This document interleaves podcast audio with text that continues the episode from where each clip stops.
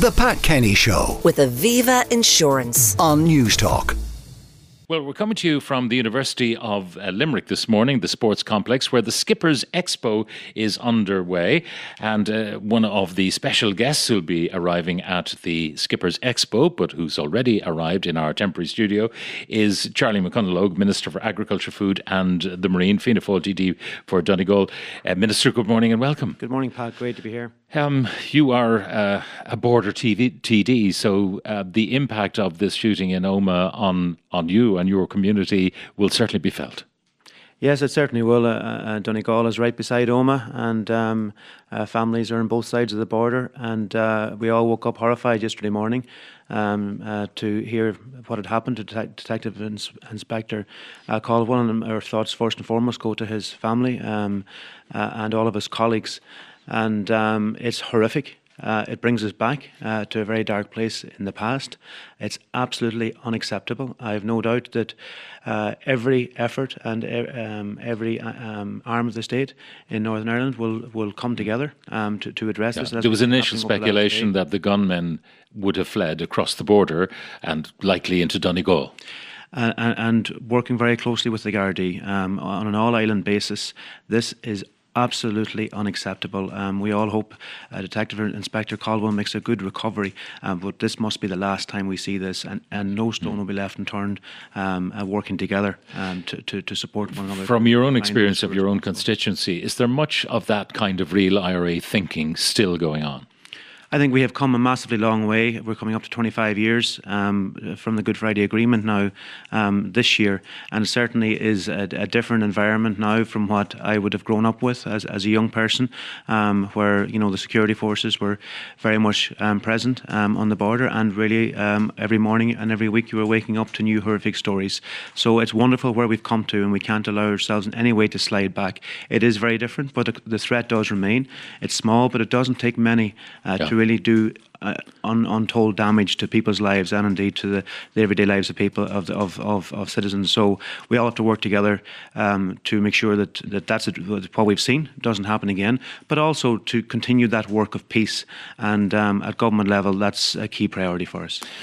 Well, uh, Minister, you're here on a mission because you're going to talk to uh, people from the fishing industry and uh, the Skippers Expo. Main sponsor, of course, is a state body uh, aboard the Iascaigh Mhara. Um, the problems that you have. I mean, we could spend an hour talking about agriculture, never mind that, but today we're going to talk about fishing. And um, fisher fishermen families are saying it's not sustainable, that many of them are going to have to leave the industry. It wasn't so much that we did a bad deal at the beginning of our accession to the EU 50 years ago, but then the deals that were done at the time of Brexit uh, did not help at all. Well, well, listen. First of all, Pat, thank you, and thank to News, thanks to Newstalk for coming here this morning uh, and to go live from the Skipper Expo. Um, it's really important that our, our fishing sector gets that recognition.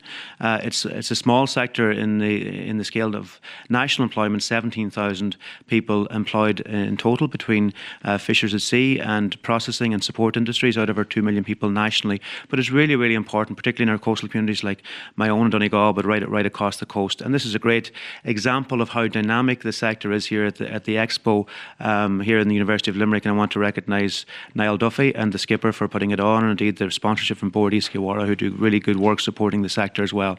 Uh, it can be a challenging industry. We've, we've had a cha- real challenge over the last two years with with the impact of Brexit.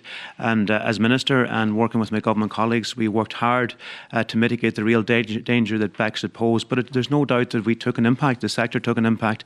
15% of our national quota, um, as a result of the um, of the trade and cooperation agreement, um, is uh, is diminished over the next between now and 2026.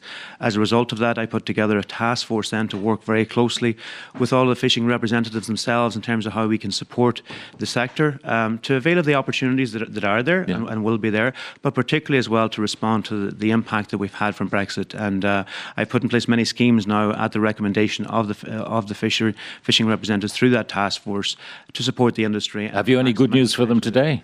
Yeah, well, t- today, for example, um, we're, st- we're continuing to step out, and one, one of the uh, new schemes um, that I'm announcing here today is a sustainable fishery scheme, which will provide capital investment to fishers uh, to take steps and invest on capital equipment for boats that will um, will increase their efficiency and improve their profitability. So that's a, a new scheme which uh, will be in place now. what kind of things will they be able to so, do? So, for example, new catching gear um, uh, and also um, steps which will improve the efficiency of fuel on board as well. Um, that has been a real challenge over the last while. Thankfully, it's improved somewhat, but still a real challenge. Um, and also uh, equipment as well in relation to actually fishing activity as well, which will uh, improve the sustainability of how, how uh, vessels fish. And there's no issue with the EU and kind of giving this grant aid? Uh, no, certainly not. And actually, uh, I mean, obviously coming out of the um, coming out of Brexit, the Brexit Adjustment Reserve was put in place at European level. We got um, one billion from that, the largest share of any country, and rightly so. And I've been working to deliver as much of that as possible to the fishing sector because across all of our economy, thankfully, the trade and cooperation agreement uh, resulted in our economy not being impacted in other sectors. But the one sector which was always most exposed to the dangers of Brexit was fishing, and it wasn't possible. You can understand though that the, the fishing industry feels it's the poor relation that you know farming always wins out. It did did in 1972, and yet again when Brexit came, the, the, the fisheries were thrown to the wolves. That's how they see it. Yeah, well, th- that narrative certainly is, uh, and uh, gets put forward. But uh, the the truth is the opposite. In that, I mean, I come from a fishing community.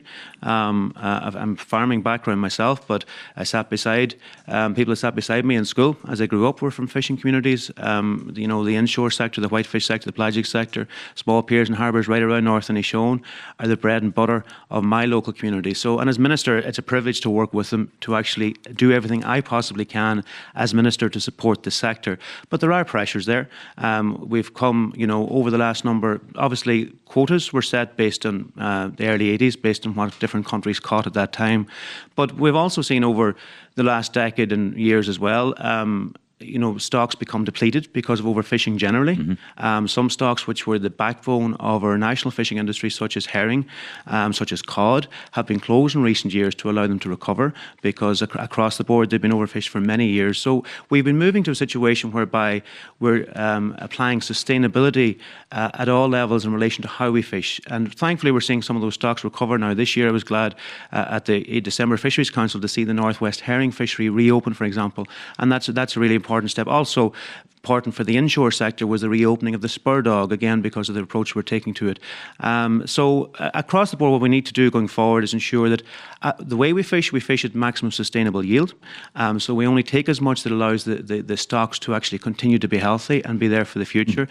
But also then at European level, I'm working at every step I can. For example, in relation to the ongoing uh, Norway negotiations at the moment, in relation to uh, quotas around blue whiting, to make sure I get the best outcome and indeed improve our situation in relation to quotas, and that's something incrementally mm. that I, I, am making progress on now, and will continue to work um, on. Just a, a, few straws in the wind. The Fishermen's Co-op of Castletownbere say they could see 19 of the ships there decommissioned, and of the country's 180 whitefish vessels, 64 have reportedly applied for decommissioning. Yeah, we, we will see. It, it's open at the moment, and, and uh, about 64 boats have applied for it. Um, the way decommissioning works, it doesn't change our overall national quota. Our national quota will, will still be fished. If some vessels, though, decide to take voluntary decommissioning and come out of our fleet, it means that uh, there's an exit package for those that come out, but it means then that the quota that would have been fished by those that leave the fleet is redistributed among the remaining vessels, making them more, more economically viable. And, and can they take up that slack? And oh, absolutely, they, they certainly can, and they and they could, they could take more as well if it was if, if it if it was if we were to secure more quota, for example, um, at European level. I, have put in place the decommissioning scheme at the request of the fishing representatives themselves. It was one of the key recommendations coming out of the, the Sea Fisheries Task Force that there should be a voluntary decommissioning scheme um, for, for for fish, fishermen and women to apply to. Um, that's now ongoing. I, I, don't know how many will take it. It's, it's entirely a matter for, for individuals themselves. For some, it, it might it, it, it will it, it, they may wish and have not have a successor, be, be, be deciding to, uh, to exit for those that remain, they will be strengthened by virtue of the extra quota that will then be available to them. But it's entirely an optional. Uh, okay, and, we, will see how that pans we'll out. we'll, and as you say, it could be good for those out. who remain. A, a, couple of other things. The fishermen complain that uh, you, on the one hand, um, they may give you the benefit of the doubt and say you're doing the best you can for fisheries. Meantime, your colleague in government, uh, the leader of the Green Party, is allowing windmills up and down the Irish Sea, uh, which may impact on the spawning grounds of fish and interfere with fisheries stories. So we have great potential uh, um, up and down the Irish Sea and indeed in, and, and the Atlantic as well um, uh, over the years ahead. It's important we take advantage of that. We have the opportunity now to be, over the years ahead to become a net exporter of energy, um, and uh, oil is going. But, but, uh, you know, are the fishermen going to be sacrificed again And- on the foot of someone No, else's and- agenda? And, and the next point I was going to make is, is the critical piece in all of this is that we work together and we coexist um, and uh, continue to ensure that fishers' livelihoods are maintained and that uh, fish grounds remain available to them to continue to do that work.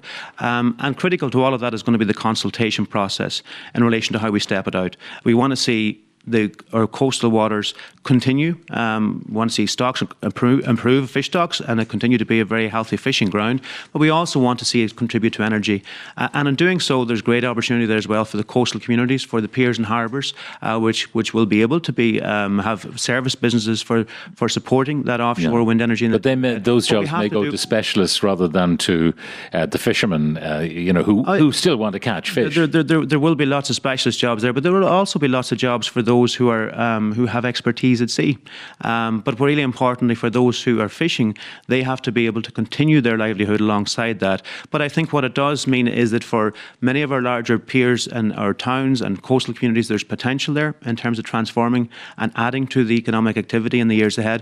But central to that has to be supporting our fishers and making sure that in terms of how we do that, that there's full consultation and full understanding of Are, each are you happy that uh, Ireland can police its own waters effectively? We know that the Navy is depleted. Um, we are trying to be the best boy in class with sustainability and making sure that the nets are legal and all the rest of it, that they don't land uh, fish that are not entitled to land. Meantime, out on the high seas, you've got massive Russian factory sh- ships, and you know because they are now the pariah of Europe, uh, there's no talking to them. Yeah, well, I mean, in, in any Russian factory ships would have to be outside of our waters, outside of our 200 mile zone. Um, but, But if they if they came in, sure, what could we do about it? well, we have we have na- the navy who do a very strong job in that regard, and There's are, few enough of them, and you know the seas are huge. And they, they, they, yeah, no, and they play they play a massive role, and we are we are increasing the investment um, to the to the navy to help support them do that. Likewise, the Sea Fisheries Protection Authority play an important role role in that as well. Um, so it is an important piece. We have to make sure that that it's fair to everyone, uh, that fish are are are are, are, um, are caught in a sustainable manner, uh, and but ultimately that people do obey the rules and that everyone has to to obey them. And nobody more than our own fishers want to see those rules applied and want to make sure that everything is done sustainability because it's it's it's our own fish stocks in the years ahead which are very much dependent on that. a, a couple of things. Um, End in Tipperary uh, uh, wants me to ask you about the tuna quota or lack of it. So uh, he's re- he's requir- referring there to the bluefin tuna quota. Um, it's something we have a very small bycatch quota of at the moment. Um, we didn't have a quota for it whenever um, the relative stability for that stock was set back in the mid 90s. It's something I am seeking to gain a quota for us at the at uh, the most recent Fisheries Council meeting. I very much strongly put it on the agenda, and it's something I'll be following up to try. and What's it like though? Because for you to get quota for Ireland, someone else has got to give quota. Well, it's obviously difficult, and everyone holds very tight to the quota that they have. Um, the point I'm making in relation to bluefin tuna is we have seen changes in their their their, their behaviour and in the waters that they're in. They're now more prevalent in our waters, um, and uh, I'm seeking to have that reflected in relation to the European situation. But obviously, the pie remains the same because, and it's important the pie is always set in terms of what can be caught in any one stock.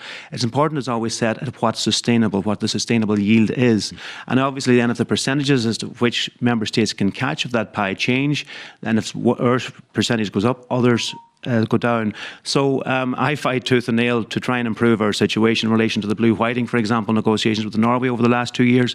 We have secured more fish and fought very hard for that. Likewise, I'll do the same in relation to bluefin tuna, but it's always everybody. It's always a, a challenge. And a, a, a final comment on the question Could you please ask your guest where have all the fish gone? When I was a boy, I would go to Howth, Skerries, and so on. Never came home without several mackerel. Uh, now I could stay all day and catch nothing.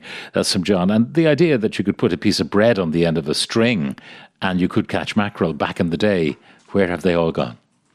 There are still lots of mackerel there, but there's no there's no doubt that across all of our species, um, we have to be very sensitive in relation to how we fish them because our capacity to fish is on a level um, un, unheard of 40, 50 years ago. Um, we could catch way more than what is sustainable. W- was it possible to do so? But it's not possible to do so. So it's important that we do it sustainably. We have seen over the last 10, 20, 30 years, as I said, fish stocks become depleted.